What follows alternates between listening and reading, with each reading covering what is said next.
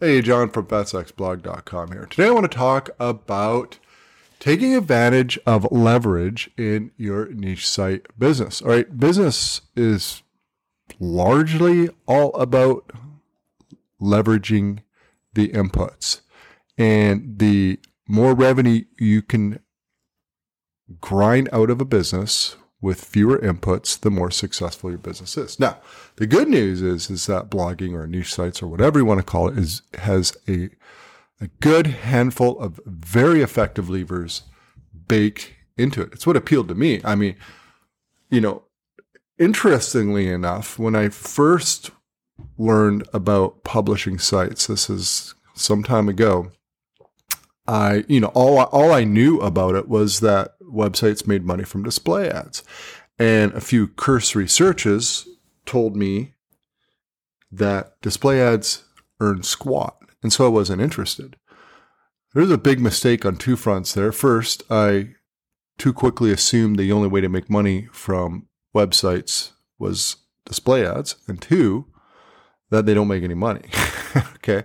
So a little bit after that, I learned about affiliate marketing. So search engine optimization appealed to me right out of the gates. I understood that and it worked because I, I use it in a local business. It was a very powerful legal for that uh, lever for that business and it worked really well. So I quickly understood how effective SEO was as a lever in my business.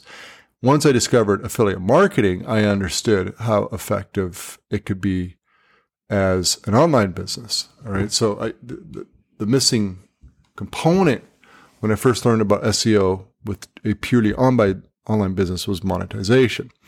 All right, so uh, ironically, I've since moved from primarily affiliate marketing into display ads because I've learned that display ads are a lot more lucrative than a lot of people used to say. Anyways, one of the most widespread, most successful, highest ROI levers in any online business and offline business is SEO. And it's for obvious reasons. What you publish today can drive revenue tomorrow, next month, next year. Now, I would venture to say SEO is getting tougher over the years, especially when I compared to when I started in, in around 08 with SEO, it might have even been earlier back then. Uh, uh, I was somewhat of an early adopter. It was quite easy. Uh, but now we've got a lot more competition. Google has a lot higher expectations. And so it's more difficult. On the plus side, we've got a lot more tools. There's a lot more knowledge out there. And, you know, even though we do have a lot of competition out there, if you know your subject matter or have writers that know it really well, it's not that difficult to stand out and perform well with some okay on page optimization, topic research, keyword research. You, you do have to put in those efforts to, you know, give yourself the best opportunity. But once you do, once you figure it out within your niche or whatever business you have, SEO is a very, very powerful lever. I think also it appeals to bloggers, especially when starting out, because it's something we can learn and we could do ourselves. We don't have to pay someone to do it. You could certainly pay, and you can pay a lot of money to have it done. But it's something that it's it's it's a DIY lever that a lot of bloggers do. I I learned it myself. I did it myself. I didn't pay people to do SEO in the early days. I still largely don't. My SEO process is fairly simple. I don't do much offsite if any offsite, such as link building and promotion, maybe to my detriment, but I do prefer the onsite, uh, focusing on the content and the keyword research and the internal linking and the factors that I have control over. And that is my MO with SEO. I don't liken myself an SEO in terms of I am an SEO. That's not a title I give myself. I view myself more as a publisher who takes advantage of SEO to get traffic. All right, so so SEO is a very powerful lever. There's not going to be a lot of bloggers out there or niche site publishers that aren't taking advantage of it, but you don't have to do it. It's not the only way to leverage a content business online for really high revenue. Social media can be extremely effective. And some people are very, very good at it. And, and those who are good at social media, whether it be Facebook or Instagram or Pinterest or LinkedIn or Twitter or whatever, for those who are very good at it, they have a huge advantage because it's arguably more difficult to succeed with social than SEO. And in fact, with compared to several of the other levers. And so if you have a knack for it, you have a competitive advantage. A lot of companies do a really bad job at social. They do it because, well, that's what's done. They have a Facebook page, they may have Instagram and so forth, maybe even a YouTube channel. And there's some token posts out there and they post maybe once a week or once a month and they're kicking it along. But it's not really a revenue driver. They're not leveraging social media. So people who harness and figure out social media and can do it well, it can be extremely effective. And I'm not suggesting that everyone who listens to this should jump out and go learn social media. It's something I believe that you need to like, you need to enjoy doing it in order to learn how to do it well.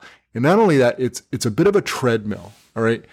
And treadmill is like the anti-lever, but on the flip side, you could be running the treadmill 10 hours a week. And if you're growing your followers and you get better and better at social, your revenue will grow. So it is a lever in, in that regard.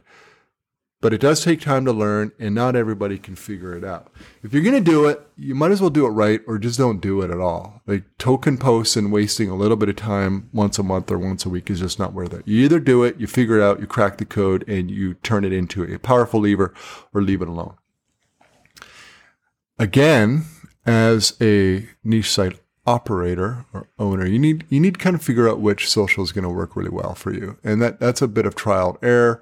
I have some general guidelines based on my experience, and I find like Twitter and LinkedIn are great for business niches, not so great for a lot of other niches like hobby and uh, lifestyle niches. But that said, really the best way to figure out what social platforms are good for your niche is to see what other large sites are doing uh, on those platforms? Are they getting good results? The, the, the, great thing about most social is you can actually see the results. So, I mean, it tells you right there. And let's say there's a situation where most of the competition, uh, let's say they're on Twitter and they're on Facebook, but they're getting lousy results. And you figure out a way to get good results. Well, you now have an advantage and you, you might be able to spot gaps in, in social media within your industry. It may, let's say, let's say generally Twitter, I would say is good for business, politics, sports, people where there's these, these built around communities that are interested in these topics. Uh, but let's say you are in a particular hobby niche. Most of your competition isn't really doing that well with Twitter, but you figure out a way to make it work because you like Twitter. Good for you. That could be your competitive advantage. Number three, it would be systems slash standard operating procedures. This is huge. This is a lever that most offline, I wouldn't want to say most, many offline businesses take advantage of. Think about factories, think about franchises, think about any business where they rely upon hiring people to basically grow the company. The more people they hire, they plug them into their systems and their workflows, train them with SOPs, and they grow their business. That's the concept. Doesn't always work, but that's the concept. We're going to apply the same to blogging. You don't have to. Not every person who gets into this business wants to have to hire and train and manage people. And I get that actually. Uh, you can look for other ways to grow. But if that appeals to you, then it is a viable option. If you are making great money publishing two articles a week, in theory, if you do the same quality of SEO and keyword research and internal linking and keep your systems in place, in theory, if you publish four articles per week, you're going to grow your revenue, right?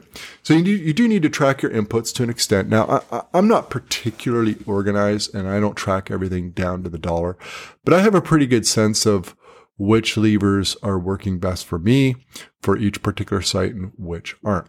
But systems and SOPs, not necessary, but certainly a very powerful lever in this business. You can get started simply with hiring someone to just help with basic formatting and take some work off your plate, such as a virtual assistant who can get your post published and formatted and looking all nice on your website. That's how I started. That was my first hire because I just got tired of spending the time uh, once I wrote something to have to get it all formatted and published in WordPress and all that. And and while you're thinking, well, doesn't really take a whole lot of time, well, each minute taken away from the actual writing, which was my preferred activity, uh, that added up. So that was my first hire. It was part time hire, and it worked out well, and I built up from there.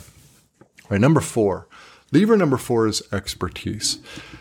Expertise can be leveraged in a number of ways, and a lot of businesses are built on expertise leverage, and it could certainly apply within the niche site industry. You could be, be and leverage your expertise within your niche through the content that you produce, whether it's videos or articles or social media posts once you get recognized as somebody who knows what they're talking about in the niche, that's going to help grow your audience. It's going to attract an audience, and you can, depending what you do with your traffic and audience, that's going to help. But you can also leverage your your expertise in other ways. For instance, FatStacks is a website that I leveraged based on successfully publishing niche sites. Right? I published some niche sites; they make money. Um, I thought, well, you know, FatStacks would be a site showing and explaining to people what I do. That's it, because I get questions, right? So th- there was a more of a directed reason of why I started, and that was primarily to talk about the uh, just how effective display ads were for monetizing these sites. Because back then, and I think still to this day, affiliate marketing is the the most talked about way to monetize content sites. And while it's a good option, I do believe, and it's a primary message of FatStacks, is that display ads are also a very, very good option. And so that was the birth of FatStacks and the reason it came to be, and it's expanded beyond all that. But basically, I leveraged my my surprise and uh, delight at how how well display ads work on these sites and turn that into a business into itself, which is FatStacks. So, I mean, lawyers, for instance, they leverage their expertise big time. They go to school, they got all this knowledge that other people don't. They get their certifications, their ticket to practice law. And then even, you know, you compare a new lawyer compared to somebody who's been working in their field for 25 years. As their ex- expertise becomes deeper and more recognized within their field, they're able to charge a higher hourly rate. So they're leveraging their expertise. Now, Lawyers is not really the best example just because, I mean, they really, at the end of the day, are trading time for money.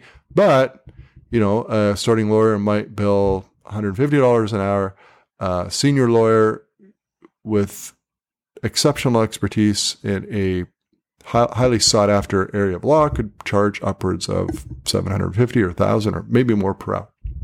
All right. So that, that's leveraging with your expertise. Uh, email marketing. This is probably in the right niche. I'm going to, and this was another central message of FatStacks all through the years is that email marketing is great in the right niche. All right. Email marketing is not the be all and end all in all niches. I know from personal experience. I operate in multiple niches. It works magnificently in some, and in others, it's not so great. It's almost not worth doing. Okay, so that's really important. It's always worth trying and figuring out because it's not expensive to get started. It takes a little bit of time to figure out the tech, but it's worth trying and figuring out because if it does work, it's very powerful. And in fact, email marketing with a with an online business has three built-in levers, which makes it like just unbelievable when it works. Okay, the first the first lever is growing your subscribers in theory, more subscribers, more revenue. That's all you got to do. You just got to add subscribers. Net, you know, people are going to unsubscribe. That's normal. Don't don't take that personally. But hopefully your net number of subscribers goes up over time. So that's one way you're going to leverage your email to grow your revenue. A second lever is growing your revenue per subscriber over a specific specific amount of time. So, you know, your first six months or first 12 months is, is the revenue per subscriber you want to look at because there's probably a cost in, in attracting those subscribers, whether it's SEO investment or paid ads or time spent on social media, whatever it is, whether it's your time or money, there is a cost associated with attracting subscribers. So you want to look at what your subscribers earn per month in the first 12 months, or look at it as the whole 12 months per subscriber. All right. So that's the second lever. So if you could increase that figure, you are leveraging your email. All right. And you could do that by better copywriting in your emails, more emails, more promotions, better promotions, negotiating higher commissions, sell a course.